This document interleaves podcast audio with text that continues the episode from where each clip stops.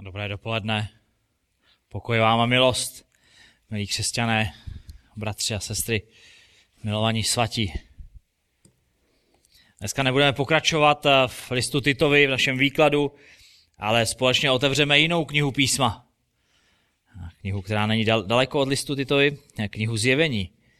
Chtěl bych, abychom se dneska povzbudili navzájem ve víře, abychom si připomněli základní pravdy Evangelia. Tak eh, prosím, otevřete společně se mnou knihu Zjevení. Chtěl bych přečíst prvních šest veršů této knihy. Je to úvod do listu, který Jan napsal sedmi církvím. Zjevení první kapitola od prvního verše. Čteme tam zjevení, které Bůh dal Ježíši Kristu, aby ukázal svým služebníkům, co se má brzo stát. Naznačil to prostřednictvím anděla svému služebníku Janovi.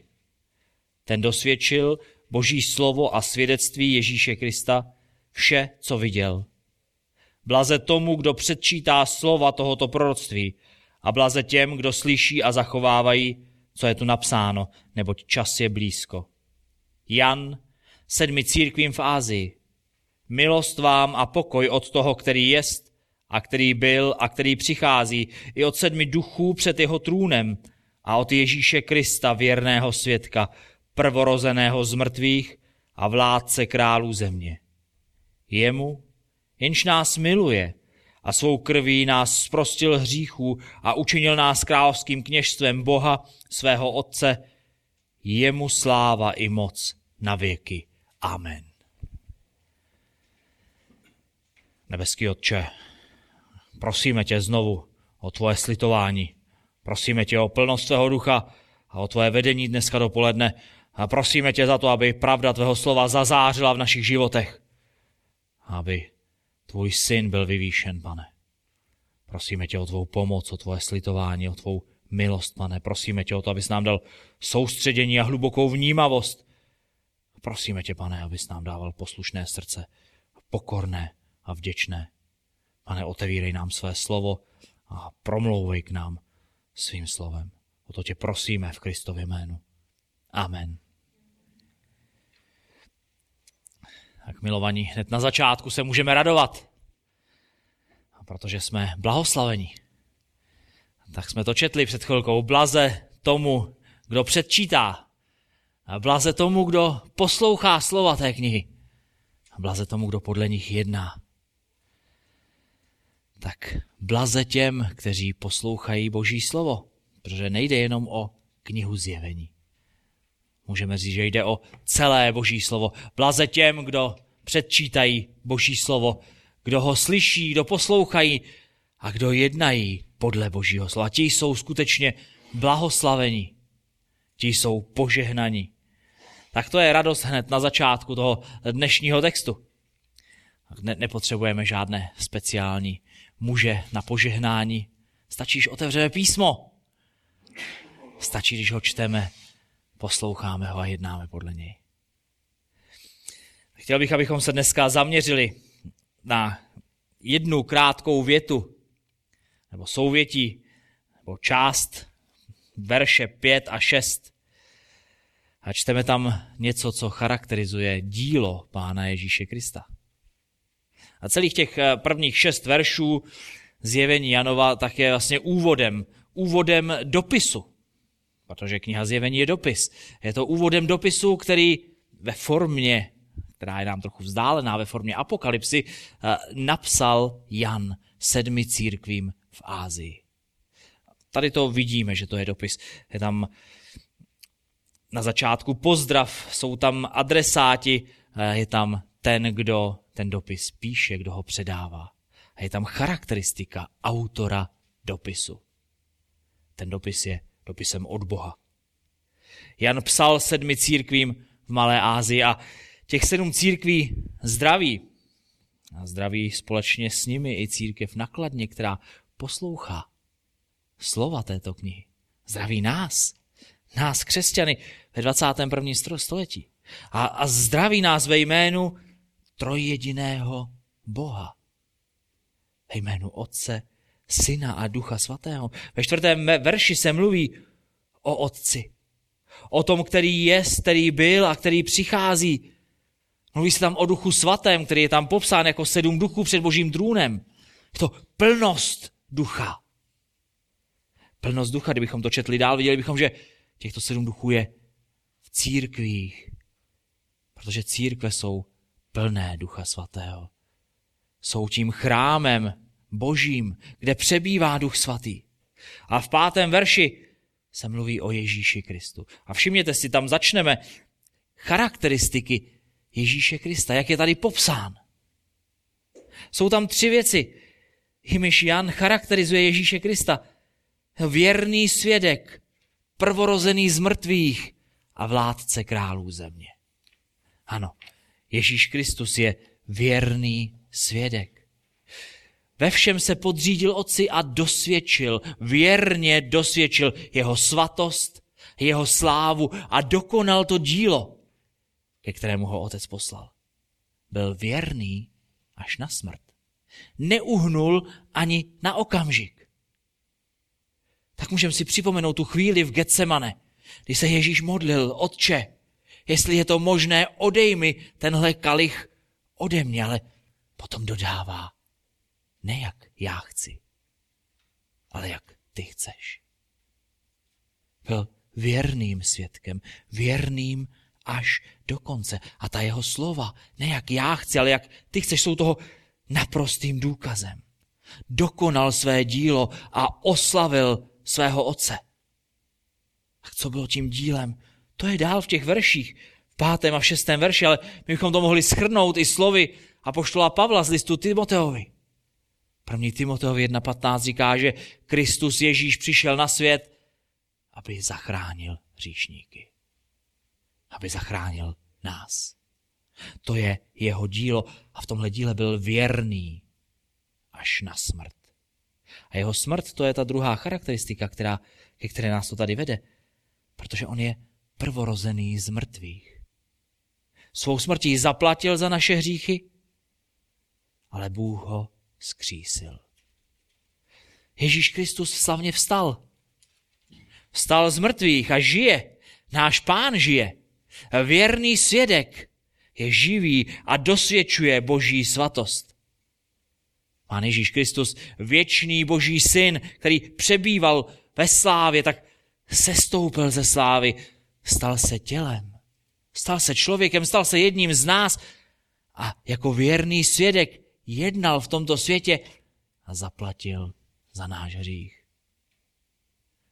Zaplatil svou smrtí, zemřel a byl pohřben a třetího dne vstal z mrtvých. Je prvorozený z mrtvých. Každý, kdo v něj věří, bude zachráněn. Každý, kdo v něj věří, bude v poslední den vzkříšen a oslaven. Bude postaven do stejné slávy, jakou má syn od otce. To je úděl všech, kteří jsou v Kristu. A potom, co vstal z mrtvých, tak byl vyvýšen. Vystoupil vzhůru a boží slovo říká, že mu byla dána moc. Moc na nebi i na zemi. Veškerá moc. Bylo mu dáno jméno nad každé jméno, aby se před jménem Ježíšovým poklonilo každé koleno na nebi, na zemi i pod zemí. Aby k slávě Boha Otce každý jazyk vyznával, že On je pán a to je další charakteristika, kterou tady vidíme. On je vládce králů země. Věrný svědek prvorozený z mrtvých, vládce králů země. Boží slovo říká, že Kristus králuje. A králuje nyní. Jemu patří všechna moc.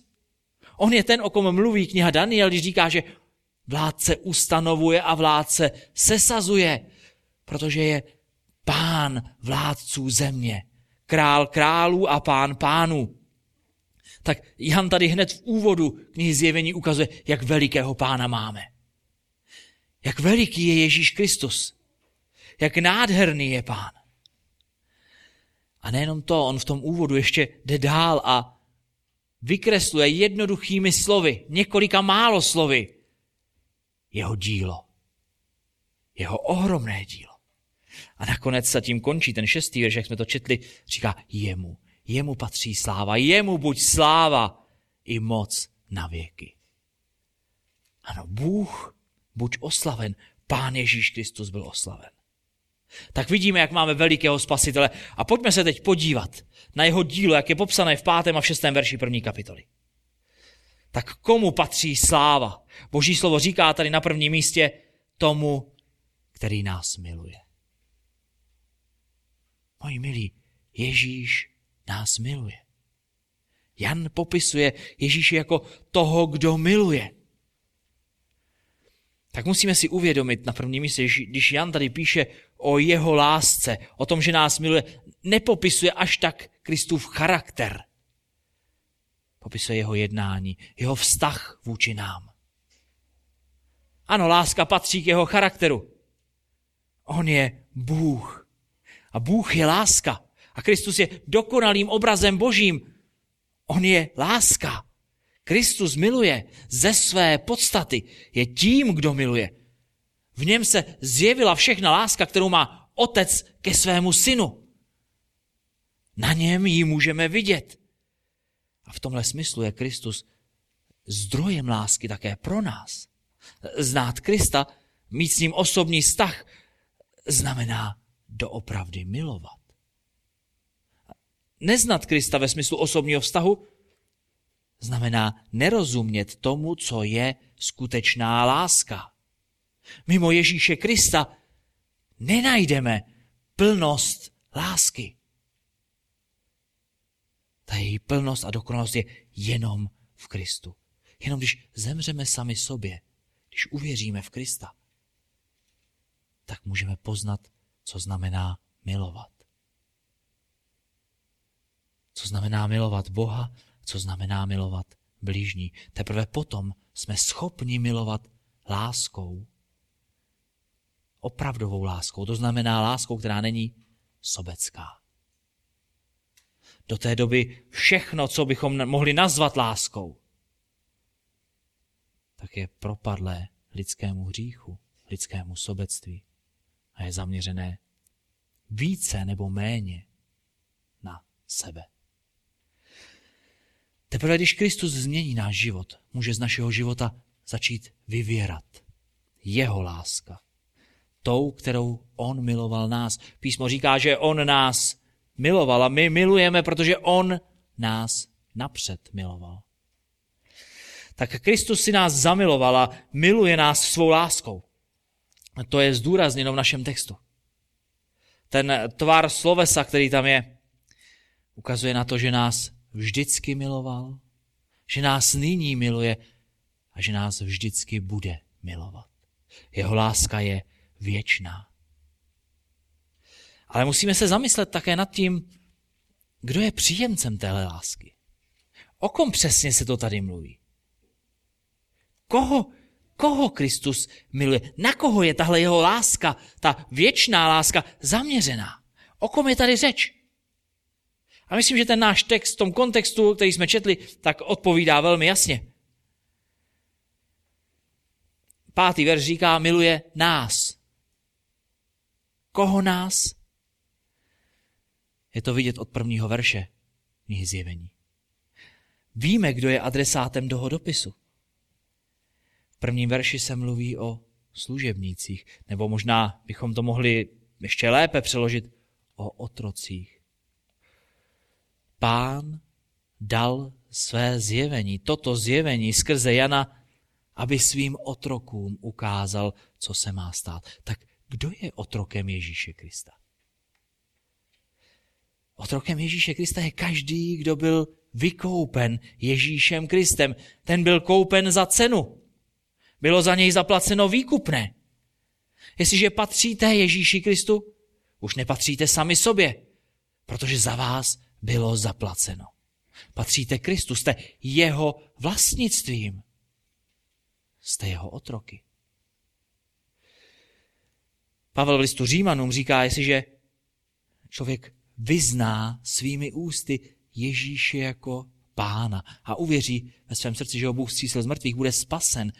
jestliže ho vyzná jako pána, co tím vyznává? Že tady má majitele. Že už nepatří sám sobě, ale patří jinému. Že se oddal jinému Ježíši Kristu. Tak ti, kteří jsou otroci Ježíše Krista, jsou adresáti tohoto dopisu a těm patří Kristova láska. Na ně je zaměřena. Jenom na ně je zacílena. Je to zvláštní otroctví, protože tady jsou otroci, kteří jsou milováni. A jsou milováni až do krajnosti. Jsou milováni jako děti. A znovu ve třetím verši čteme o adresátech dopisu. Jsou to ti, kteří slyší výklad této knihy. Ti, kteří poslouchají slova tohoto proroctví, kteří jednají podle tohoto slova. A proto jsou blahoslavení a jsou také milovaní.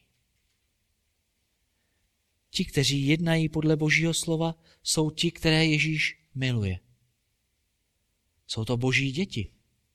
Protože jim bylo dáno místo kamenného srdce, srdce masité, nové srdce, poslušné, tak jako to mluví Ezechiel 36.26. Mluví o té operaci vnitřního člověka, kdy Bůh odejme to staré já a dá tam nové, které je schopné milovat, které je schopné poslouchat Boží slovo. To jsou ti, které Ježíš miluje. A ve čtvrtém verši znovu Jan píše sedmi církvím. Co je to církev? Církev je společenství těch, kdo byli vysvobozeni ze tmy a přeneseni do božího podivuhodného světla. To jsou ti, kdo jsou milováni Kristem. Jsou to podaní krále, otroci pána, zároveň jsou to milované děti boží. Ježíš je miluje. To jsou ti, kdo se narodili z Ducha Svatého. Tak do Božího království, stejně jako do Kristovy církve, se nelze dostat jinak než novým narozením. A to nové narození je důkazem Kristovy lásky. Je důkazem toho, že tady je člověk, který byl milován od věčnosti. A ta boží láska, Kristova láska se projevila nyní, v tomto čase, protože mu bylo dáno nové srdce a projeví se v budoucnosti, protože bude oslaven společně s Ježíšem Kristem a vyvýšen. Proto Ježíš říkal Nikodémovi, musíte se znovu narodit. Musíte se znovu narodit. Není jiná cesta, jak přijít do Božího království. Není jiná cesta, jak vidět, že jsme milováni Ježíšem Kristem. Tak moji milí křesťané, chci vás povzbudit těmi slovy. Ježíš vás miluje. Miluje vás láskou, která je věčná. Miluje vás láskou, která tady byla před stvořením světa, kdy si vás vyhlédl, kdy vás vyvolil. Ne pro vaše kvality, ne proto, že by věděl, co uděláte v budoucnosti. To by si nás nikdy nevyvolil. Ale protože se tak rozhodl, protože se nad námi slitoval. Boží slovo říká, že to udělal ze svého rozhodnutí a bylo to rozhodnutí jeho dobroty, jeho lásky. Pavel v listu Efeským 1.5 říká, že ve své lásce nás předem určil, abychom rozhodnutím jeho dobroty byli skrze Ježíše Krista přijati za syny. Abychom se stali milovanými dětmi božími. Jsme božími otroky na jedné straně, ale jsme otroci, které jsou dětmi, kteří jsou dětmi.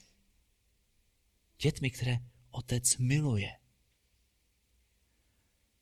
Otroci, kteří dokonale poslouchají svého otce. To je Kristova láska. Není závislá na nás, ale je součástí jeho charakteru, vychází z něj. A je to důvod, proč písmo může tak jasně a nekompromisně prohlásit a prohlašovat, že nás nikdo a nic nikdy nemůže oddělit od boží lásky, která je v Kristu Ježíši. Všichni jistě znáte závěr Římanům 8. kapitoly.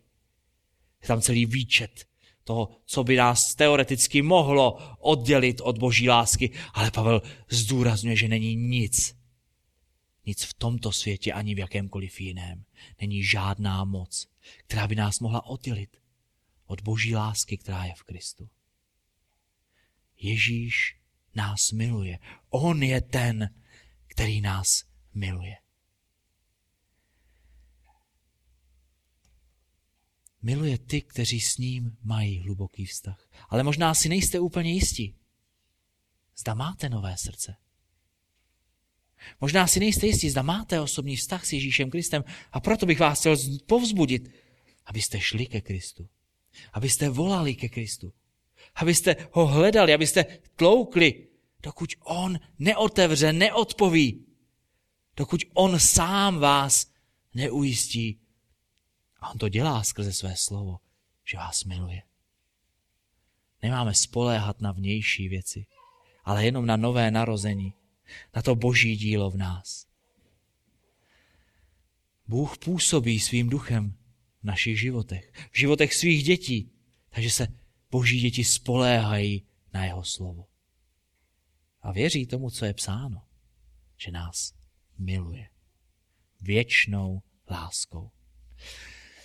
To nás vede k druhému bodu toho, co je tady napsáno. Ježíš Kristus nás miluje.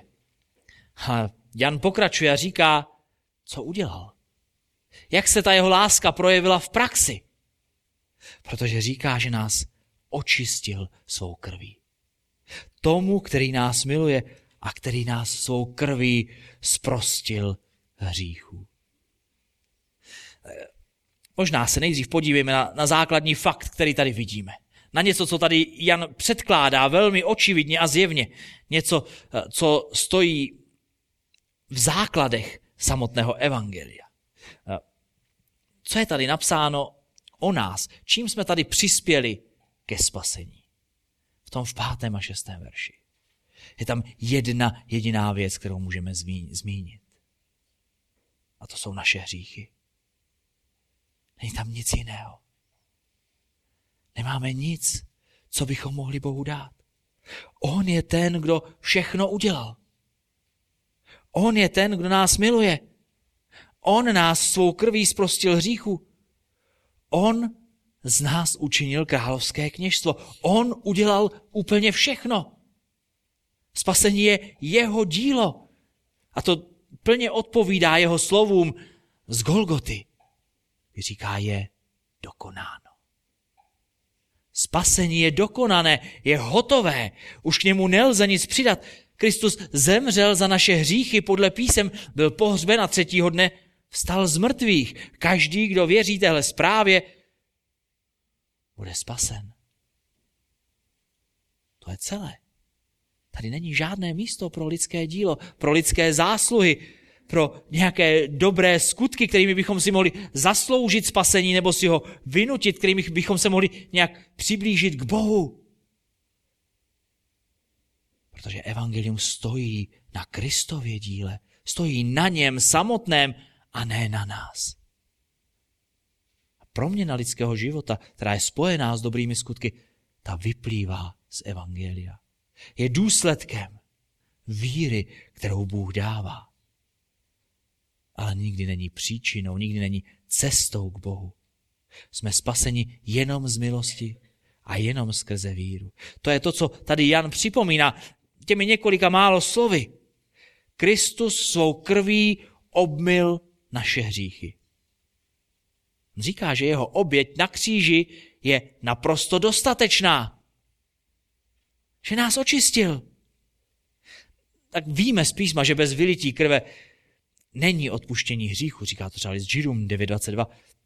Víme, že velekněz ve starém zákoně vstupoval z bázní do svatyně svatých jednou za rok, potom co vykonal obřady smíření za sebe, očistné obřady. A vstupoval z krví do svatyně svatých, aby pokropil archu smlouvy, slitovnici, aby přinesl usmíření lidu s Bohem. A rok co rok musel tenhle obřad opakovat. Protože ty zvířecí oběti nikdy nemohli přinést dokonalé usmíření. A list Židům 7.27 říká, že Ježíš to učinil jednou provždy, když obětoval sebe sama. Jednou provždy nás zbavil našich hříchů. Očistil nás. A Židům 9.12 říká, že nevešel do svatyně z krví kozlu a telat, ale jednou provždy dal svou vlastní krev. A tak nám získal věčné vykoupení.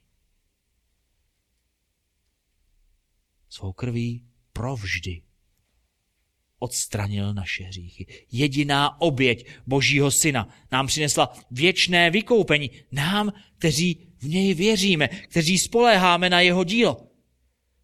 Tou jedinou obětí jsou všechny naše hříchy odpuštěné. Minulé, přítomné i budoucí.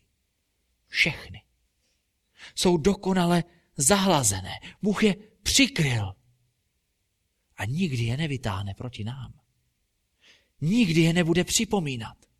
Protože za ně bylo zaplaceno. Protože je Ježíš svou krví očistil. Protože on za ně zaplatil. Nezamet je pod koberec. Ale nesl boží hněv kvůli těm hříchům na sobě. To je to, co to znamená, že nás očistil svou krví. Že ten soud, který měl být vykonán na nás, byl vykonán na něm. Za všechny naše hříchy. On už byl odsouzen.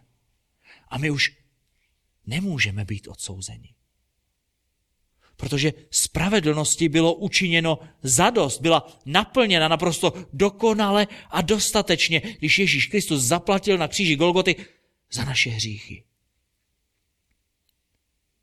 Svou převzácnou krví nás vykoupil. A písmo říká, že tou jeho obětí jsme jednou provždy dokonale posvěceni. Židům 10.10. 10. Moji milí, tady můžeme vidět velikost Kristovy lásky té lásky, kterou si nás zamiloval.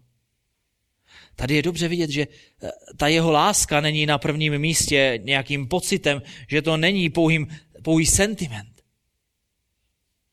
ale že to je činná, aktivní láska. Láska, která jedná. Dílo kříže nám ukazuje, jak velký je náš Bůh.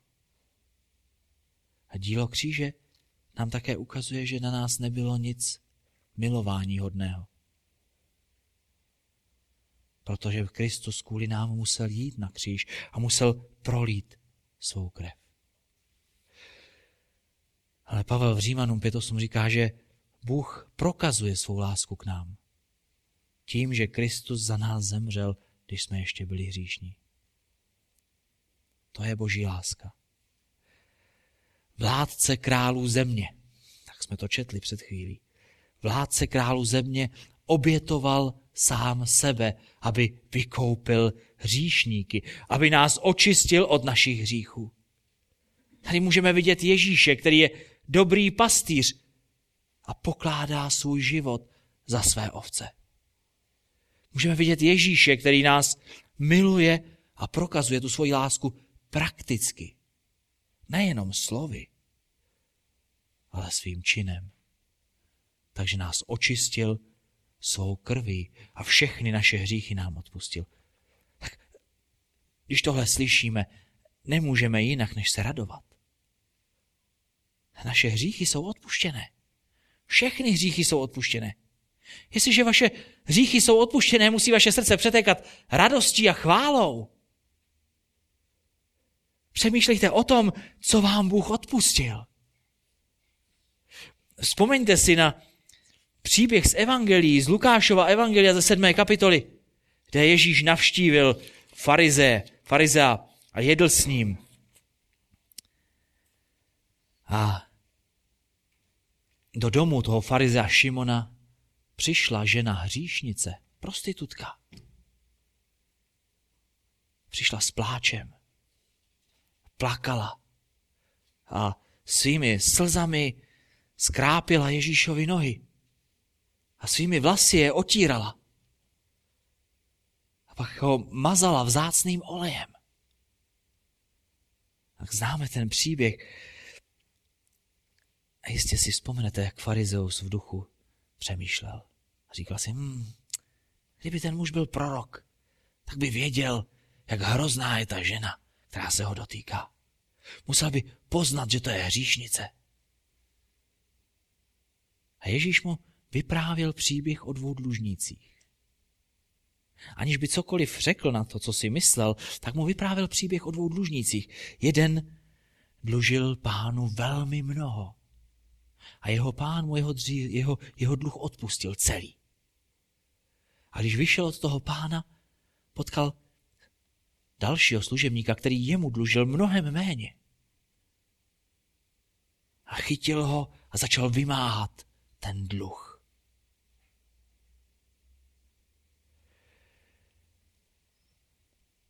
Ježíš mluví o těch dvou dlužnících a potom ukazuje na to, že když ten dluh byl odpuštěn, kdo bude Krista, kdo bude milovat toho pána víc? Ten, kterému bylo odpuštěno víc, nebo ten, kterému bylo odpuštěno málo?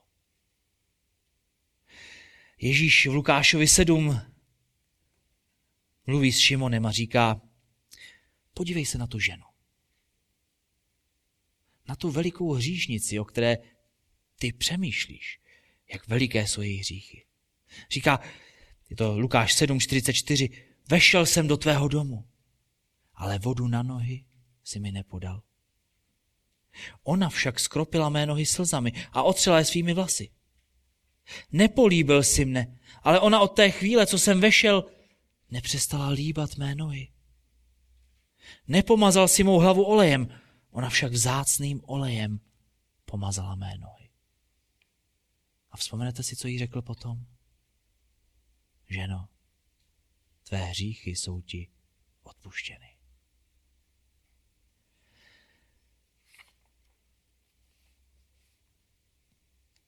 Komu se mnoho odpouští, mnoho miluje. Tak jak je na tom naše srdce, moji milí? Běželi byste jako ta žena přes celé Kladno do domu primátora, kdyby tam přišel Ježíš na oběd, abyste ho uctili. Běželi byste s pláčem, obětovali byste vzácný olej, možná to nejvzácnější, co ta žena měla, abyste ho vylili na Ježíšovo nohy. Byly vaše hříchy odpuštěny? Jsou obmity Kristovou krví? Pokud si nejste jistí, musíte jít ke Kristu, musíte litovat svých hříchů, prosit Boha o milost a o odpuštění, věřit v jeho dílo na kříži Golgoty, činit pokání. A pokud vám Bůh dá tu milost činit pokání, pak už vám nebude za těžko běžet přes celé kladno. S pláčem v slzách. Pokud tam bude Kristus. Běžet za ním, hledat ho, chválit ho, obětovat to nejzácnější, co máte pro potěšení svého pána, uctívat ho celým svým životem, celým svým srdcem, vším, čím nás ve své lásce zahrnul. To je odpuštění hříchu. To je milost, kterou Bůh dává. Srdce, které je naplněné vděčností a chválou, to je srdce, které je důkazem nového narození. Je charakteristickou známkou odpuštění hříchu. Je to důkaz Kristova díla v životě křesťana. Moji milí, Boží slovo nám tady říká, že naše hříchy byly očištěny Kristovou krví. A to je důvod, proč se musíme radovat. A je to důvod, proč znovu a znovu máme Bohu vzdávat chválu. To je něco, co nás vede dál ke třetímu bodu dnešního kázání. Tak mluvili jsme o tom, že Ježíš nás miluje. Mluvili jsme o tom, že Ježíš svou krví omyl naše hříchy. A ta třetí věc, kterou tady čteme, že nás učinil královským kněžstvem Boha svého Otce. Tak to jsou veliké a slavné věci. Ze vzbouřenců Bůh udělal své děti. Z dětí hněvu udělal milované děti. Ze svých nepřátel udělal své služebníky. Královské kněžstvo. Každé boží dítě, každý, kdo se narodil z ducha svatého, byl učiněn královským knězem. Kristus z něj udělal kněze svého Boha. Vzpomeňte si, jak ve starém zákoně to byli jenom kněží, kteří měli přístup k Bohu, ke svatým věcem, do chrámu, kteří jediní mohli obětovat. A jenom velekněz mohl vcházet do svatyně svatých. Jenom kněží mohli přinášet oběti, přimlouvat se za lid, byli odděleni pro Boha. Bylo to svaté kněžstvo. A vedle nich byli ostatní lidé, ostatní Izraelci, kteří neměli přístup k Bohu. Neměli přístup do svatyně. Kteří mohli přivést krávu, bíčka nebo tele, ale kněz musel porazit tu krávu na oltáři. To nemohl udělat nikdo jiný. Oni mohli být jenom na tom vnějším nádvoří. Mohli se dívat. Ale nemohli obětovat. Nemohli žehnat, nemohli se přimlouvat. Ale Kristova oběť na kříži změnila všechno. Kristova oběť na kříži to všechno převrátila. Stará smlouva pominula, je tady nová smlouva. To áronské kněžství bylo nahrazeno novým kněžstvím. Kněžstvím věřících. Starý chrám byl rozmetán na kusy a teď je tady nový chrám. Kristova církev. Chrám naplněný duchem, kde Bůh přebývá trvale. Opona byla roztržená mezi tou svatyní a velesvatyní a nyní je doširoka otevřen přístup do svatyně svatých. Každý, kdo je v Kristu, nyní může přicházet před boží trůn, před boží tvář. Boží lid, lid nové smlouvy, je královským kněžstvem. Každý, kdo se narodil z ducha, teď má přímý přístup k Bohu. Nepotřebuje lidského prostředníka. Má jediného prostředníka, velekněze našeho vyznání a tím je Ježíš Kristus. Každý z nás má vztah s Bohem, každý z nás je oddělený pro Boha. Každý křesťan je svatý hospodinu. To je nápis, který měl velekněz na čelence, na, na nějaké čepici, kterou nosil, když vykonával obřady v chrámu. Svatý hospodinu. To je nápis, který neseme všichni, kteří jsme v Kristu. Každý jeden od nejmenšího po největšího, od nejmladšího po nejstaršího. Všichni křesťané jsou svatí hospodinu. Ten velekněz ve starém zákoně byl jenom obrazem, byl stínem skutečnosti, která se teď naplnila v Kristu. Protože každý z nás je nyní královským kněžstvem, královským knězem. Každý z nás je svatý hospodinu, každý z nás může přinášet oběti. Každý, kdo byl obmyt Kristovou krví, komu byly odpuštěny hříchy, přináší oběti chvály a vděčnosti. Každý z nás se může přimlouvat, každý z nás má žehnat. K tomu jsme byli povoláni. Přinášíme sebe sama jako oběť živou, svatou a bohumilou. A přinášíme oběti chvály a dobročinnosti, říkali s Židům 13.15, skrze Ježíše Krista oběti štědrosti. To jsou oběti, které se Bohu líbí. To je život královského kněžstva, život v uctívání Boha. Tak v době nové smlouvy už to není tak, že máme někoho, kdo by to za nás vyřídil. Už tady není kněžstvo a lid, jako to bylo pod tou Mojžíšovou smlouvou. Teď jsme tady my, kteří mají všechno vyřídit. Každý z nás. Každý z nás podle svého obdarování, každý z nás podle milosti, kterou od Boha dostal, přesto každý z nás. Církev není něco jako divadlo nebo fotbalový zápas, kde se tam 22 mužů na hřišti potí a 22 tisíc dalších se dívají a radují se. Ne. Církev je společenstvím služebníků kde jsou všichni služebníci. Ten přístup divadla nebo fotbalového zápasu nemá s křesťanstvím nic společného. To je konzumní přístup. lidé takhle konzumují sport, konzumují kulturu a konzumují takhle náboženství. Ale křesťanství je o něčem úplně jiném. Je o tom, že jsme kněžími krále, že sloužíme svému králi. Jeden každý z nás a sloužíme svatým. Každý podle svého obdarování a každý podle milosti, kterou dostal. Proto v Kristově církvi není někdo výš a někdo níž. Nejsou tady duchovní a nejsou tady lajci. Někdy tam možná přemýšlíme, ale takové smýšlení je daleko vzdálené božímu slovu. V církvi jsou jenom služebníci a nikdo jiný. Jenom ti, kteří slouží, ano, někteří více a někteří méně.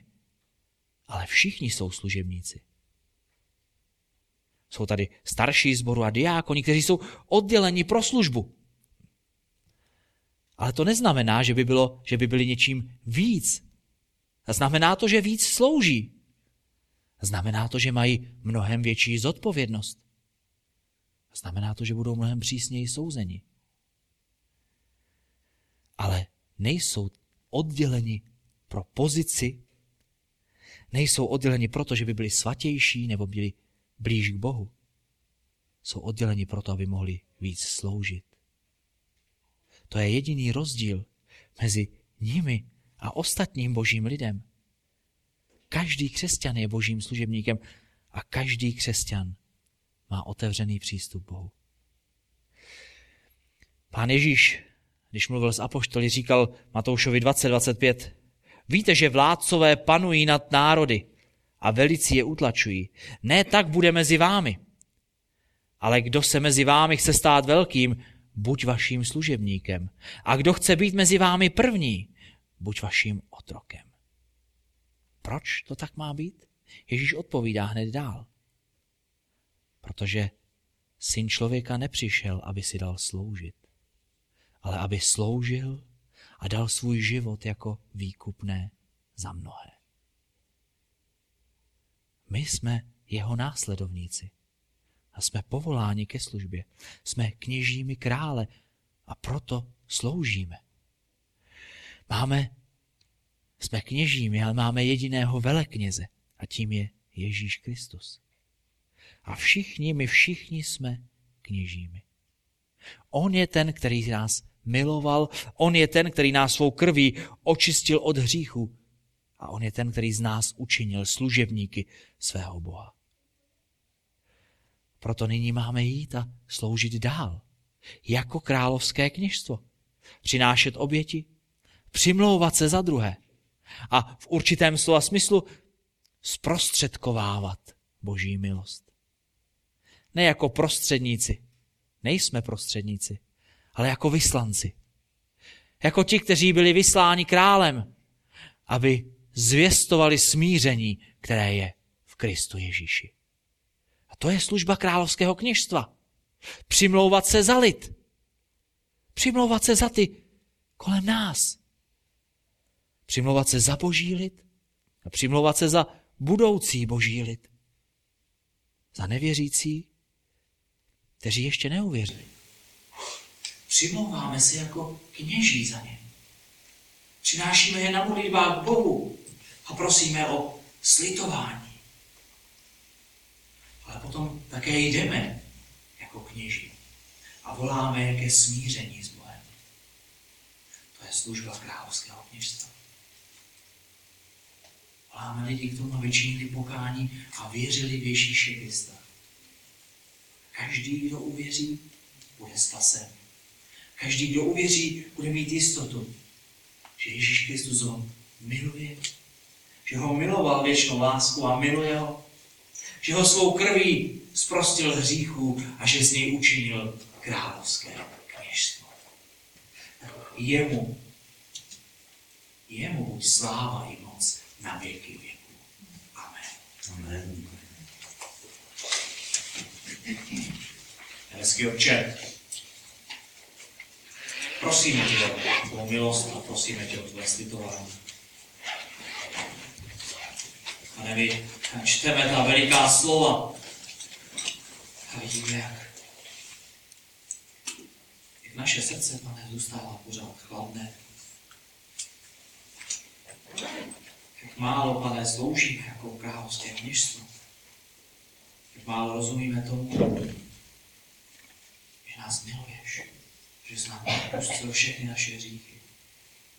A my potřebujeme tvou milost. Potřebujeme, aby si nám otevíral oči a srdce, abychom víc rozuměli tvému slovu. A prosíme tě o plnost tvého ducha, o tvoje jednání s námi.